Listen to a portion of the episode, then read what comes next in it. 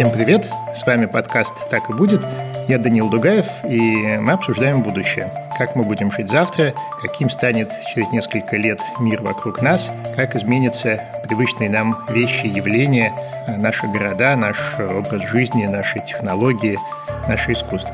Каждый выпуск нашего подкаста посвящен какой-то одной теме, и в ней мы разбираемся с помощью экспертов, людей, которые уже сегодня делают или изучают что-то новое – и могут довольно точно предсказать, как выглядит этот неуловимый мир будущего. Иногда, чтобы сверить карты, мы читаем отрывки старой и новой научной фантастики, а потом их обсуждаем. Если вам нравится нас слушать, поставьте нам оценку в iTunes э, и напишите что-нибудь хорошее. Так вы поможете найти нас другим слушателям.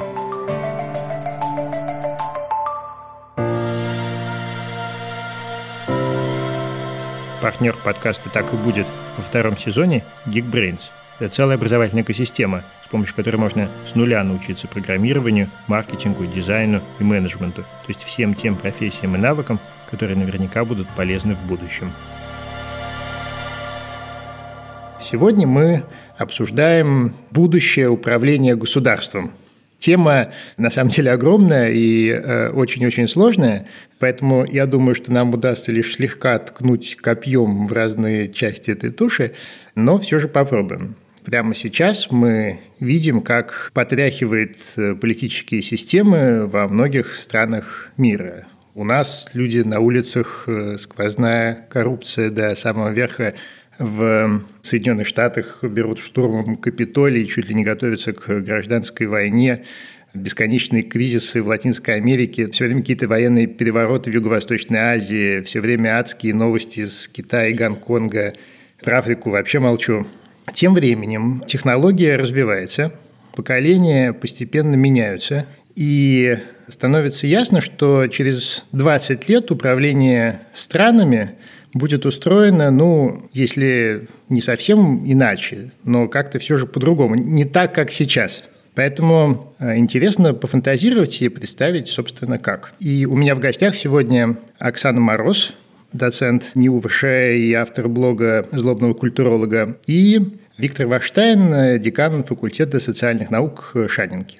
Привет. Здравствуйте. Здравствуйте, здравствуйте. Оксана, Виктор, вы у нас не впервые, но все равно можете немножко рассказать о себе, буквально несколько слов, чтобы наши слушатели знали, с кем имеют дело.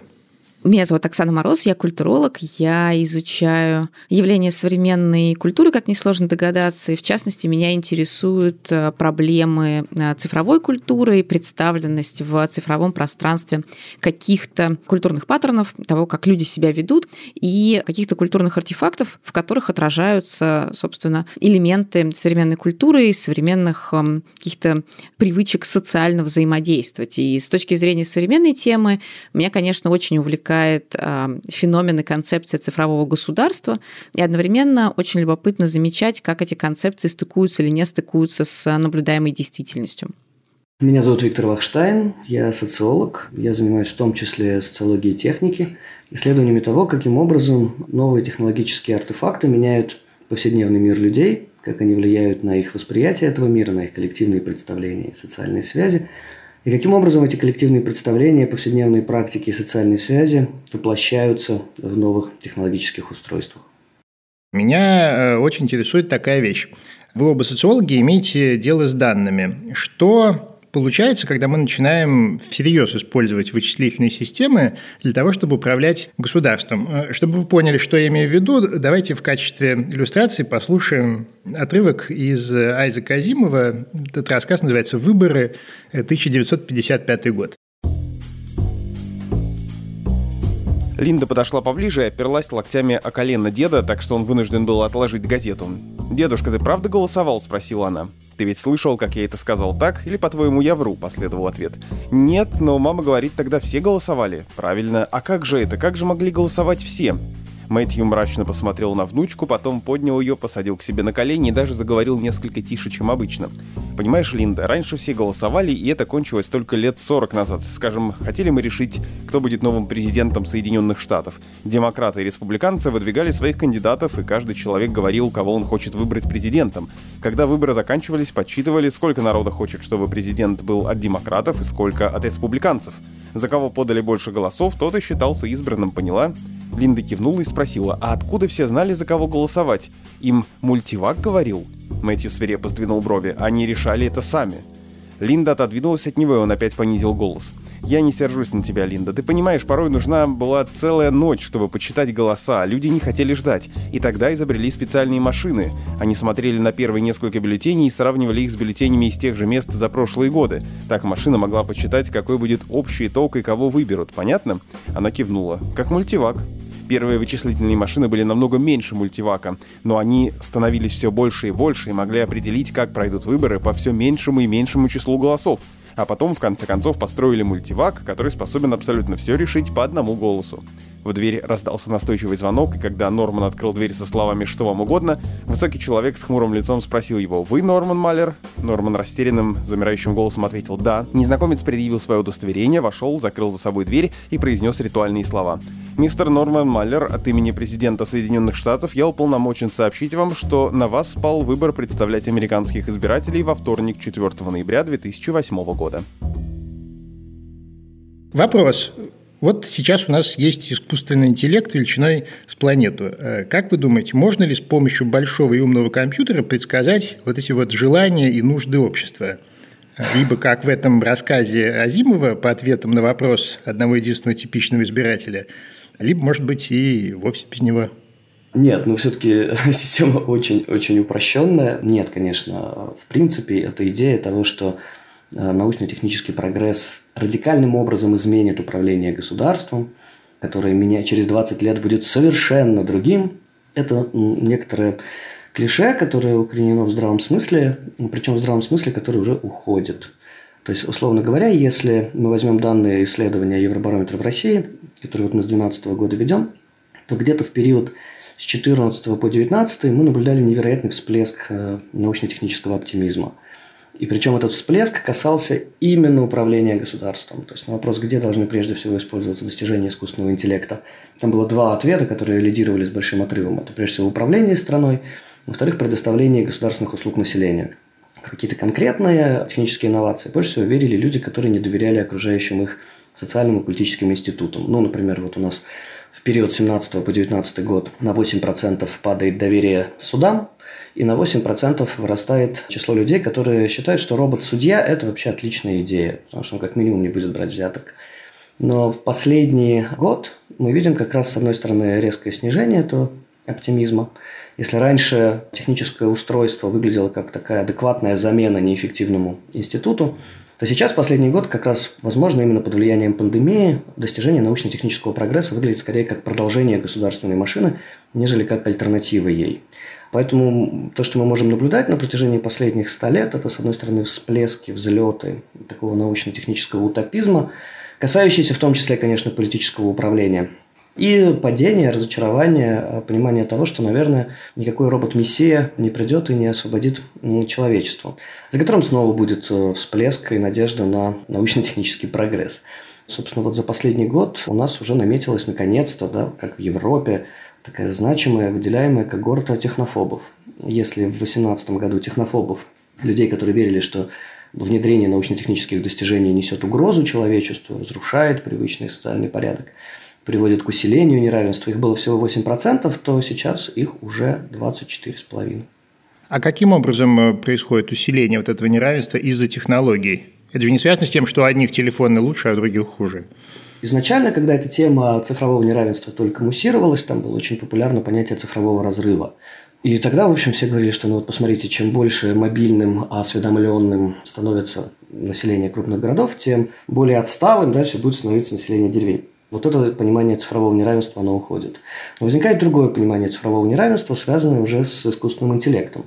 Потому что если на секунду вернуться к роботу-судье, мы понимаем, что он обучается на больших данных, а большие данные – это те прецеденты, которые уже есть. Это означает, что если в нашей системе есть обвинительный уклон, а в нашей системе чудовищный обвинительный уклон, то робот-судья, обученный на этих данных, э, будет жизнерадостно усиливать этот обвинительный уклон, сведя к минимуму, то есть к нулю число оправдательных приговоров.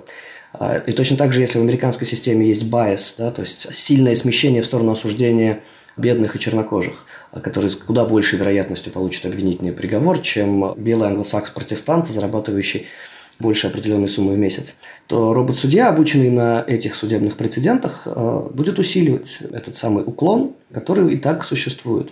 Поэтому в каком-то смысле один тип цифрового неравенства сменяется другим, и еще не очень понятно, какой из них страшнее.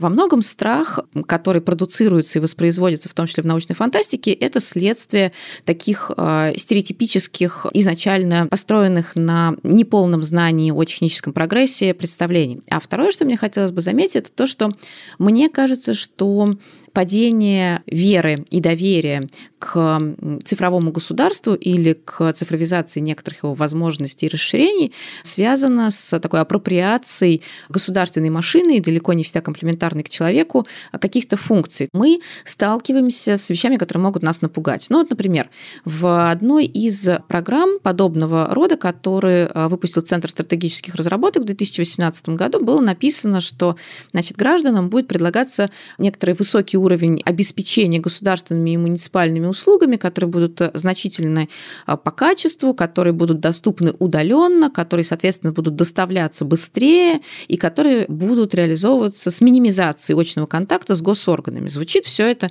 вполне приятно, ну, потому что понятно, что на каком-то интуитивном уровне мы, наверное, согласимся, что никто не хочет в постоянном режиме взаимодействовать с бюрократами, собирать тонны бумажек, совершать эпические путешествия в какое-нибудь бюрократическое заведение и так далее, и так далее. И дальше там прямо цитата, что вот, например, в роддоме информация о рождении ребенка попадет в океан данных, где возникнет его цифровой двойник. Далее цифровой двойник будет обрастать все новыми и новыми данными, платформенные сервисы будут активно предлагать гражданину различные услуги, ну и, например, в случае рождения ребенка сервисы обеспечат автоматическое начисление на банковскую карту матери, которая в свое время была вот этим цифровым двойником.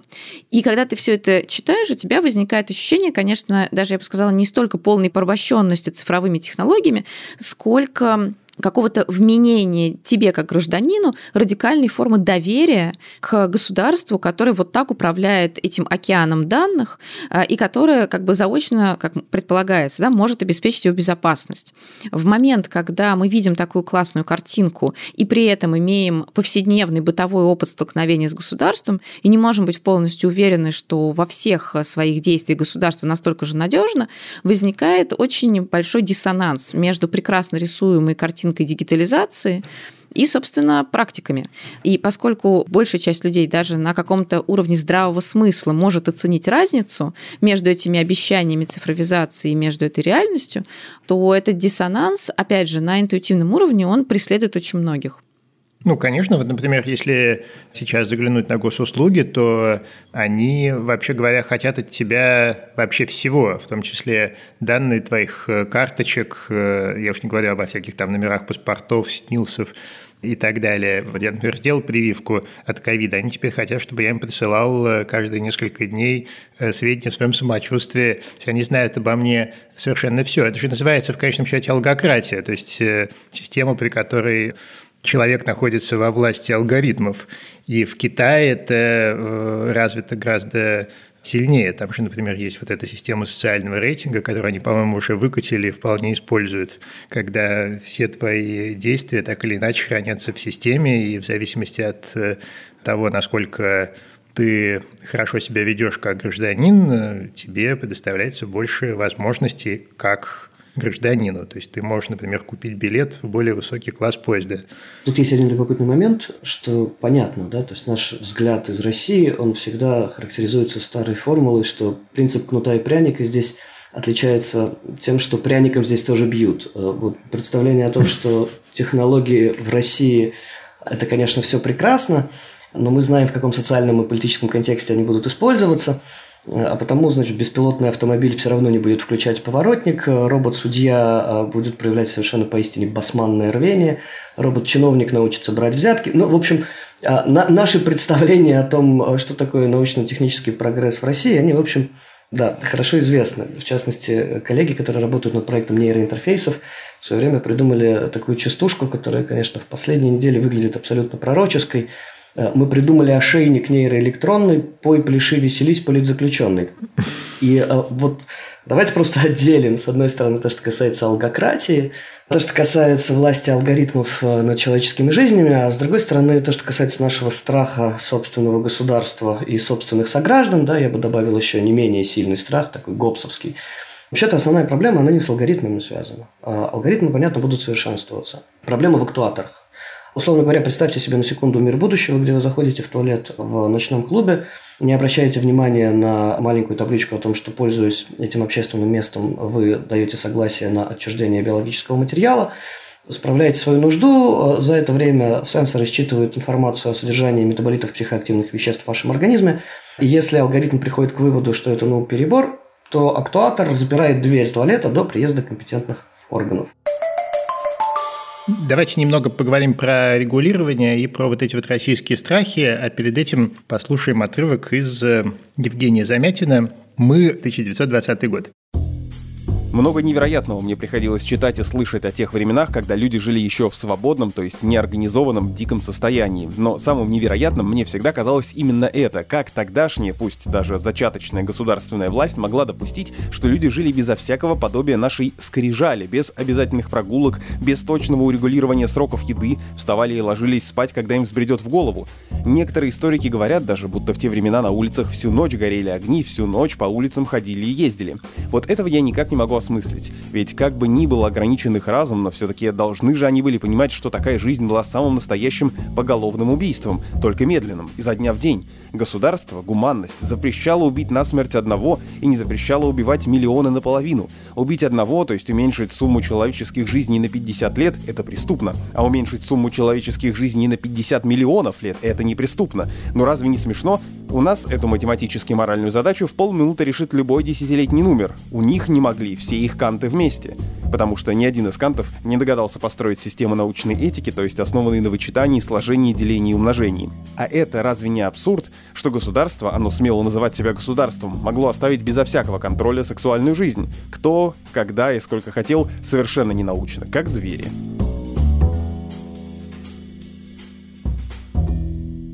Вот регулирование в государстве будущего. Так. Необходимо ли оно?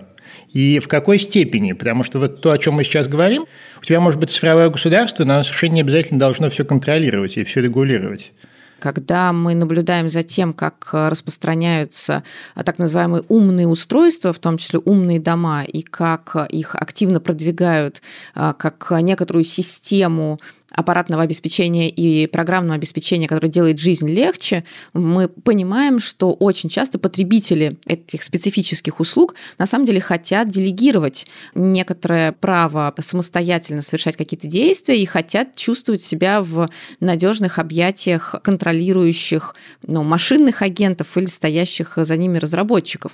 То есть, возможно, а, вопрос не только в том, что есть государство, которое благодаря там, своей не знаю, омниканальности, э, благодаря микросервисам, благодаря мониторингу данных, позволяет себе и обладает возможностью контролировать, но, возможно, это еще и вопрос к тому, насколько люди хотят, на самом деле, передать контроль над собой разным совершенно агентам, и это могут быть не только государственные э, какие-то э, ведомства, IT-архитекторы и там специалисты по цифровой трансформации, это могут быть и разработчики вполне бизнесовых каких-то систем, которые тоже продаются через вот эту риторику обеспечения комфорта э, и снятия забот с человека. В принципе, то, сейчас, о чем говорит Оксана, замечательно иллюстрируется одним из эпизодов мультсериала «Южный парк», где речь идет о ужасном, значит, контролирующем, всевидящем оке американских спецслужб. И поэтому люди страшно этим возмущены, своим возмущением делятся в Твиттере, в Фейсбуке, отчуждая огромное количество данных – оставляя огромное количество цифровых следов в Инстаграме и где бы то ни было, делая это с радостью и восторгом. Да? То есть правительство следит за каждым нашим перемещением, я должен немедленно написать об этом в Твиттер.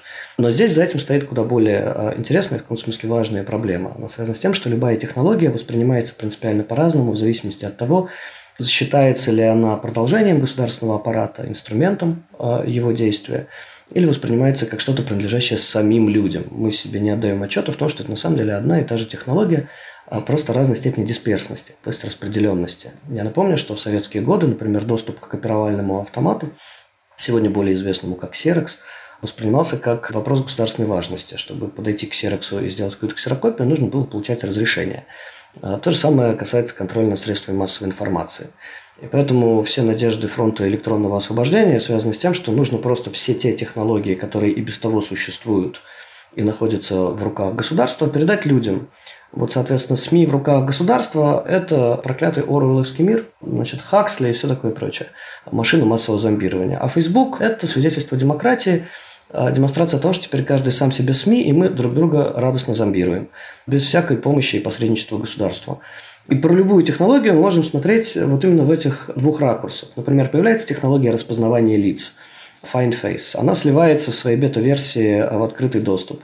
В первую же неделю ею пользуются, с одной стороны, полицейские для того, чтобы а, распознать и найти в социальных сетях по а, изображениям тех, кто поджег какую-то, значит, новостройку, недострой на окраине Москвы.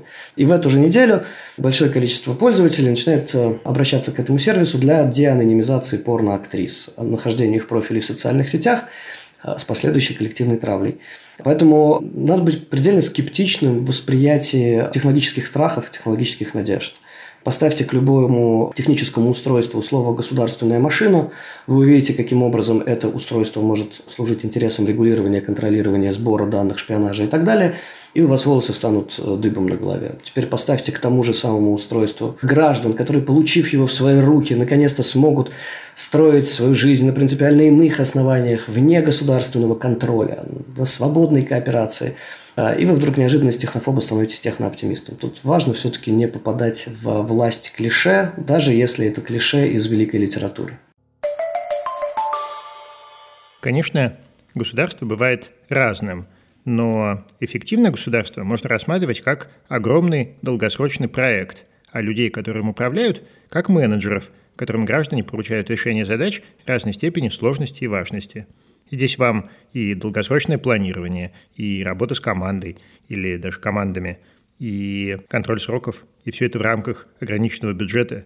Если вам давно кажется, что project management – это ваше, пусть и не в таких масштабах – Обратите внимание на курсы наших друзей из Geekbrains. У них есть целый факультет project менеджмента. Подробнее о нем сейчас расскажет один из его преподавателей Дмитрий Зверев – не переключайтесь, скоро мы вернемся в студию к нашим гостям. Если человек хочет двигать сегодняшний мир вперед, то он становится проект-менеджером. Ему нужно говорить на языке IT, у нас даже есть такой специальный курс по IT-сленгу. Кроме того, любые финансовые, маркетинговые, менеджерские, коммуникативные навыки, все это мы проходим, изучаем в течение полутора и более лет. Плюс к этому есть еще просто сам факт тусовки, в который человек погружается и начинает развивать какие-то недостающие ему элементы. Я преподаю soft soft skills — это все то, что нужно, все то, что не устареет для того, чтобы переговариваться, вести команду, продвигать идеи, продвигать проекты, продавать крупные контракты. Ну и управление в стиле коучинга — это новый подход к управлению, который особенно хорошо приживается сегодня в IT-индустрии с помощью вопросов, чтобы продвинуть человека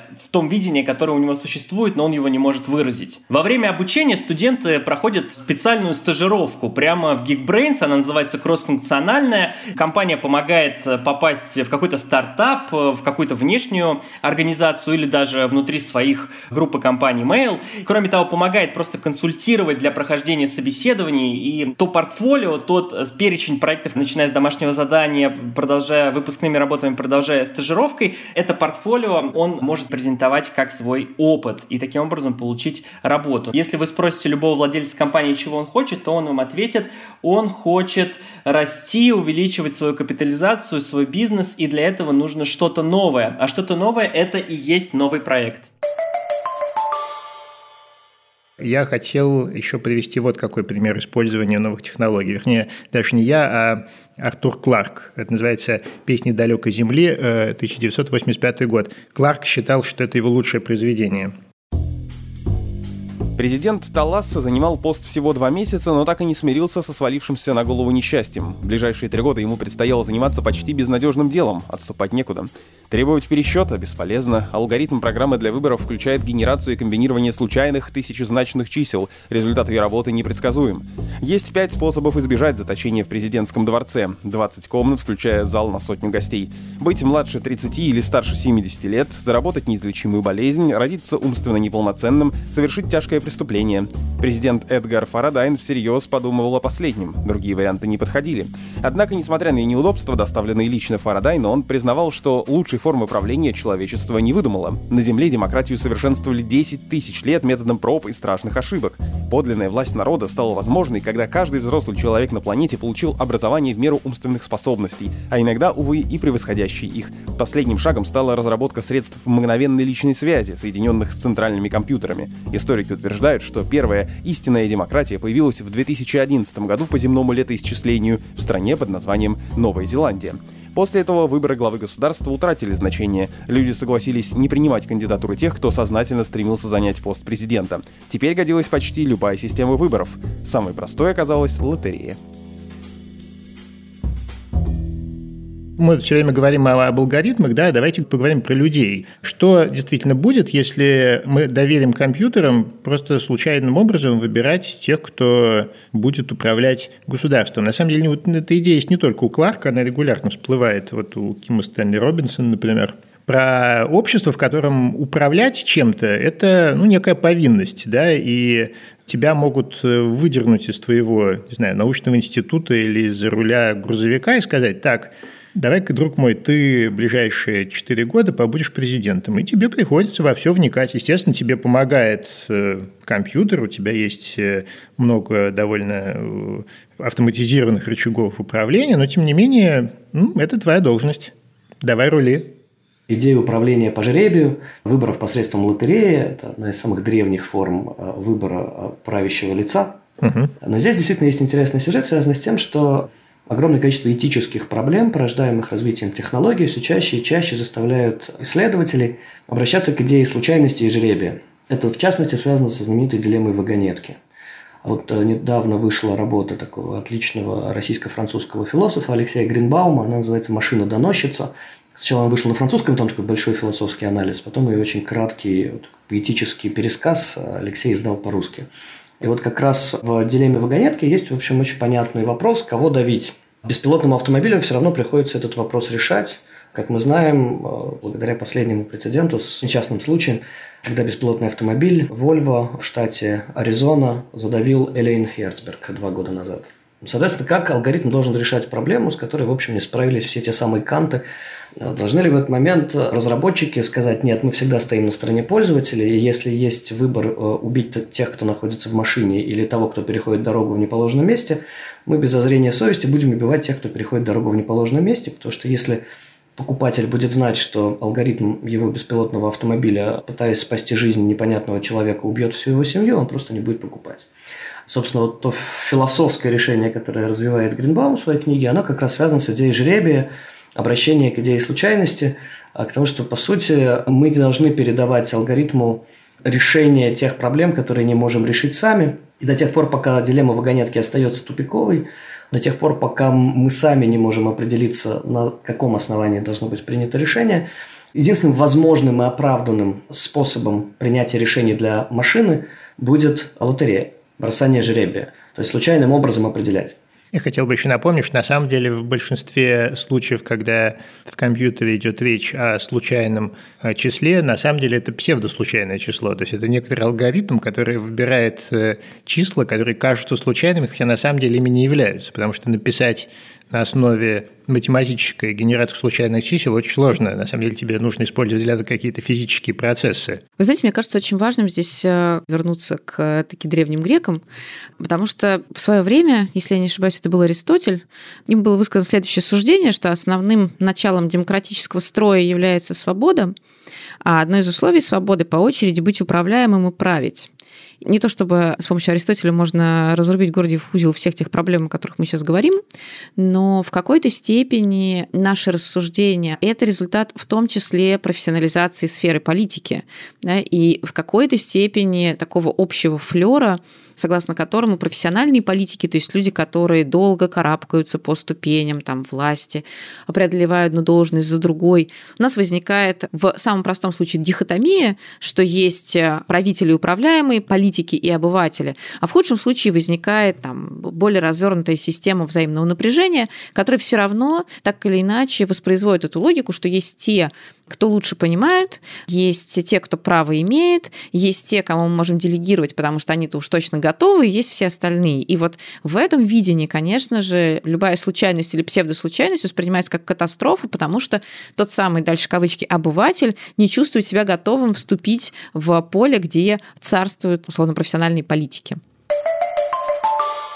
Про делегирование. Послушаем отрывок из Кима Стэнли Робинсона. Роман называется «Красная луна», 2018 год.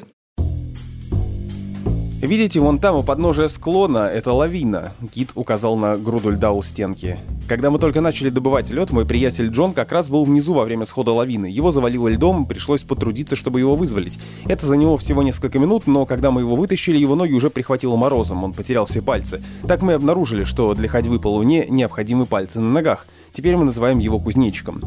«Печально это слышать», — сказал Джон Сэмпл. «Он по-прежнему здесь живет?» «Точно не знаю». «Разве вы не знаете, кто здесь живет?» «Конечно, мы это отслеживаем, чтобы поддерживать газовый баланс и все такое. Я просто не знаю, здесь Джон или нет».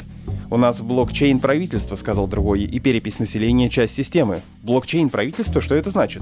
«Все наши действия и решения записываются в распределенной сети, включая все перемещения. Мы называем это документированной анархией.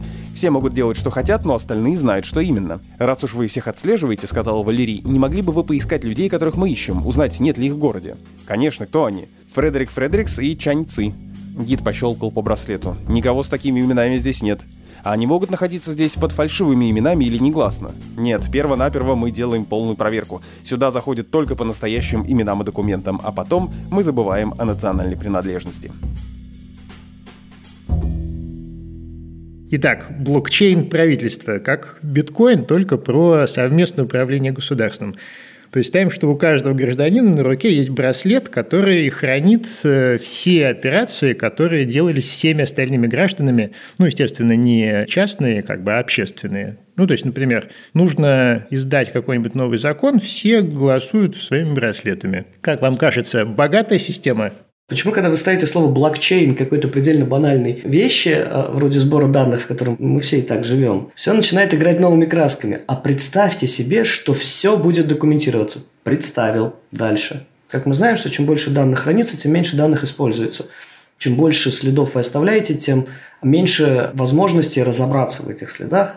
В этом отрывке нет ничего про делегирование. Делегирование, о котором я говорил, оно гораздо лучше иллюстрируется другим фрагментом из другого произведения. Это у Пелевина дроны, которые помимо того, что сами вычисляют, кого нужно убить, сами убивают, так параллельно еще сами представляют некоторую удобную для СМИ картинку того, почему этот человек был убит. То есть они производят помимо операции вычисления и операции убийства, еще и операцию оправдания этого убийства. У Пелевина замечательный фрагмент в таблицах наведения Савелия Скотенкова, где э, оправдание представлено в виде некоторого ток-шоу или подкаста, где несколько экспертов с разных сторон обсуждают, э, насколько оправданным было это действие, приводят множество аргументов, и в конечном итоге сходится к тому, что да, э, нужно было убивать.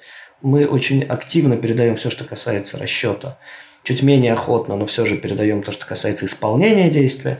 То, что касается морального оправдания квалификации, пока есть очень мало прецедентов. Один из них – это когда, например, алгоритм решает, нарушили ли вы правила дорожного движения или нет, а когда вам выписывается штраф. То есть ваши действия, пересекли вы двойную сплошную или нет, распознаются машиной, машина принимает решение о том, было это нарушением ПДД или нет – и уже исходя из этого вы платите или не платите. Пока такого рода делегирование все требует человеческой санкции. Ну, послушайте, но здесь же понятно, на самом деле, откуда растут ноги. Они растут из того, что слово блокчейн обрело такой абсолютно магический флер.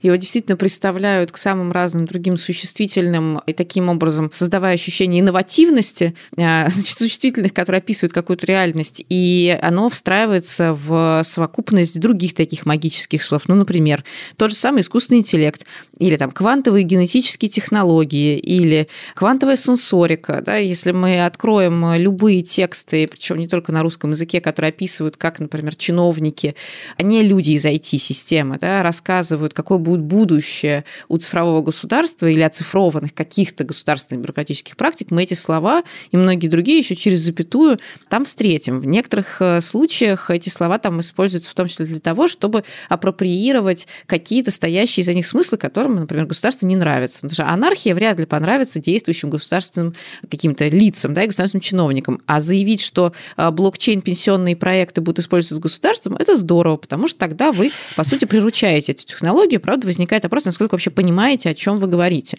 И примерно то же самое, на самом деле, происходит вот в этом а, фрагменте, да, когда мы используем слово, которое является ярлыком, сигнализирующим многим людям о том, что речь идет о чем-то, например, анархистском, то есть о чем-то дискурсивно связанном с мировоззрением с идеологией, который кому-то может нравиться да, и импонировать. Но здесь речь не идет о устройстве, да, о возможности функциональной работы этой системы. И, к сожалению, или к счастью, я не знаю, но очень многие размышления о том, как бы нам дигитализировать рабкрин, они заканчиваются на этапе того, что люди, которые простраивают эти модели, а, обладают довольно плохим пониманием того, как они действительно работают, как э, может функционировать какая-нибудь э, модель, что такое архитектура в IT-сфере, какие там должны быть принципы, э, ну и так далее, и так далее. Ну хорошо, я понял. В общем, у Кима Стэнли Робинсона недостаточно конкретики для того, чтобы это можно было обсуждать как работающую систему. Хорошо, давайте более конкретная иллюстрация. Роберт Шекли, билет на планету Транай, 55 да. год. С иронической улыбкой Гудман спросил, и что же, я по-прежнему вправе претендовать на должность верховного президента? Разумеется, она твоя, без всяких оговорок, от тебя требуется лишь согласие. Гудман крепко задумался. В самом ли деле он хочет занять президентский пост? Спору нет, кто-то должен управлять государством, защищать граждан. Совершенно необходимо провести пару-тройку реформ в этом утопическом приюте для сумасшедших. «Да я бы не прочь», — сказал Гудман. С грохотом распахнулась дверь, и в кабинет влетел верховный президент Борг. «Ура, какое счастье! Вы можете хоть сегодня же переселиться в Национальный дворец. Я за неделю соберу вещички, а вы тем временем примете окончательное решение. Наверное, мне нужно пройти какую-то процедуру. Обойдемся без процедур», — аж вспотев от возбуждения, пообещал пообещал Борг. «Никакой бюрократии. Пост сдал, пост принял. Я вам вручу президентскую печать и поминай, как звали». Гудман взглянул на Меллита. Круглое лицо министра по делам иммиграции не отражало никаких чувств. «Ладно», — сказал Марвин. Борг схватил президентскую печать, чтобы снять ее с шеи, Взрыв был внезапным и сильным. Парализованный ужасом, Гудман таращился на изувеченную, залитую кровью голову Борга. Верховный президент еще немножко постоял, шатаясь, а затем повалился на пол. Мелец снял пиджак и накинул мертвецу на голову. Пятясь, Марвин добрался до кресла и рухнул в него. Он сидел с открытым ртом, но не мог произнести ни слова. «Жаль беднягу», — вздохнул Мелет. «До конца его срока оставалось всего ничего, а ведь я предупреждал насчет строительства нового космопорта. Говорил, что граждане не одобрят. Но он все спорил, два космопорта лучше, чем один, и люди не смогут с этим не согласиться. Теперь уже ясно, что старик ошибался». «Вы хотите сказать, в смысле, как что?» Все члены правительства, пустился в объяснение министр, имеют при себе личный жетон, содержащий определенное количество тессиума. Вы, наверное, слышали об этой взрывчатке. Она детонирует по радиосигналу из гражданской кабинки, куда имеет доступ любой. Транает Мелец, имеющий что-нибудь против деятельности высшего руководства. И, Мелец с грустью добавил, вот и несчастный Ворк получил в конце концов свою черную метку. Это гениальное произведение. Единственное, оно нуждается там в небольшой доработке, чтобы мы вернулись к основам политической теории. У Шекли в билете на планету Транай а бомбы носят только руководство. А потому любой гражданин может прийти и грохнуть любого чиновника, просто нажав на кнопку а, в соответствующей кабинке. Там буквально кнопка под фотографией, нажимаешь, и где-то там, значит, а, какого-нибудь главы департамента или президента не стало. Но вообще именно так а, представлял себе Томас Гоббс исток государства. Только с условием, что бомбу носит каждый гражданин замечательного описанного Шекли государства, и каждый может взорвать каждого, не прилагая особых усилий. Единственный способ гарантировать того, что вас не взорвут, это заключить общественный договор и снять эти бомбы друг с шеи. Ну да, но дело в том, что мы же можем вот эту вот систему, описанную в Шекле, э, модифицировать сообразно новым технологиям. Например, совершенно не обязательно делать э, все настолько примитивно. Во-первых, не нужны никакие кабинки, можно всем поставить приложение. Во-вторых, не обязательно же по первому нажатию кнопки взрывать чиновников. Можно какой-то кворум внести. Посмотрите на cancel culture. Посмотрите на ситуацию, при которой пост в социальных сетях обладает достаточной степенью политического воздействия при условии его распространения, да, которое, там, условно говоря, гарантирует парламентский кризис, уход в отставку того или иного парламентария, как только где-то достаточно сильно завирусится пост о том, что на самом деле он проклятый расист. А мы уже живем в ситуации Гоббса, а просто это электронный э, Левиафан. Это сетевой Томас Гоббс. Бомба здесь, э, правда, взрывается не по первому нажатию кнопки, а нужно, чтобы накопилось необходимое количество кнопок, ретвитов и лайков. Но, тем не менее, это уже давно запущенная в действие система. Мне бы хотелось здесь, наверное, привести более такой, ну, скажем, репрезентативный пример. Во-первых, он э, один, во-вторых, он может запустить какие-то фундаментальные изменения инфраструктур, и он очень хорошо на самом деле показывает, как условные рядовые пользователи или рядовые граждане, обыватели могут повлиять на распределение сил. Я думаю, что все уже прекрасно знают про этот а, кейс, а, когда благодаря силе соцсетей и простоте доступа к фондовому рынку частные инвесторы в США устроили, по сути, ну, революцию на Уолл-стрит, угу. а, да, объединившись на одном из форумов в Reddit, они посчитали недооцененными там, акции одного продавца видеоигр, устроили флешмоб по их скупки. Операция прошла невероятно успешно, котировки взлетели, профессионалы Уолл-стрит схватили за голову, потому что понесли колоссальные убытки, а самое главное, поняли, что на самом деле эти частные инвесторы могут э, запустить похожие волны и похожие флешмобы с вполне реальными результатами в отношении не акций продавца видеоигр, да, в отношении некоторых других объектов с другой ценностью. И в этом смысле дальше начинается разговор о том, насколько вообще фондовый рынок выстоит перед лицом этого коллективного тела частных инвесторов, инвесторов, которые внезапно поняли, что они, объединявшись, могут представлять собой опасность и могут быть таким единым игроком. И возникает вопрос о том, как регулировать по-другому, может быть, этот фондовый рынок в связи с тем, что на самом деле во многих случаях, во многих странах, во многих регионах э, то, что происходит на фондовом рынке, имеет большое очень значение для устойчивости политической и экономической системы. Угу. Ну и вот сейчас мы прям наблюдаем, как этот скандал дошел до Вашингтона, и, в общем, там э, происходит какое-то да, разбирательство на предмет того, как дальше дальше, собственно, жить и как выстраивать отношения с Уолл-стрит и одновременно с э, гражданами. Давайте я вас напоследок просто спрошу, а что бы вы хотели видеть в государстве будущего? Как, по-вашему, существующие и появляющиеся технологии могли бы его всерьез улучшить?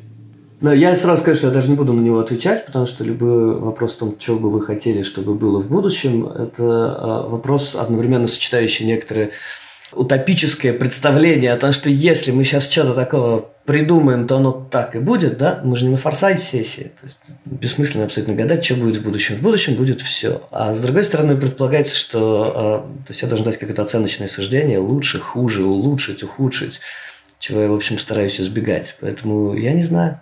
Мне кажется, что то, зачем было бы интересно понаблюдать, это демонополизация, причем ну, не силами государства и не силами бизнеса, да, а силами граждан и пользователей, которые, например, отказываются от каких-то централизованных больших существующих решений, удобных для них предложений в смысле сервисов, площадок, и начинают в большей степени действовать самостоятельно, мейкерски, организуя свои площадки, свои инструменты для своих нужд. И мне было бы интересно понаблюдать за тем, как люди будут принимать решения, если будут, о том, что большие гиганты, которые обеспечивают комфорт цифрового существования, а, действительно надоели, нужно уходить куда-то, уходить некуда, и, соответственно, нужно создавать свой Ноев ковчег и отплывать в какое-то прекрасное далеко цифровое, ну или, наоборот, окапываться где-нибудь и ждать, а, когда цифровой Армагеддон нас минует.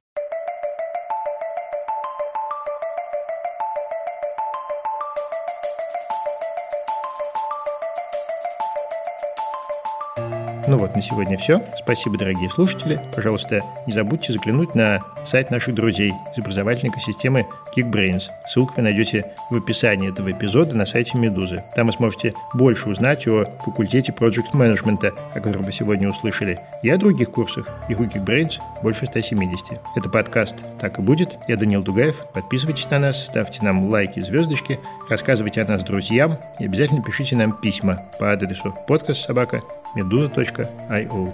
Пока!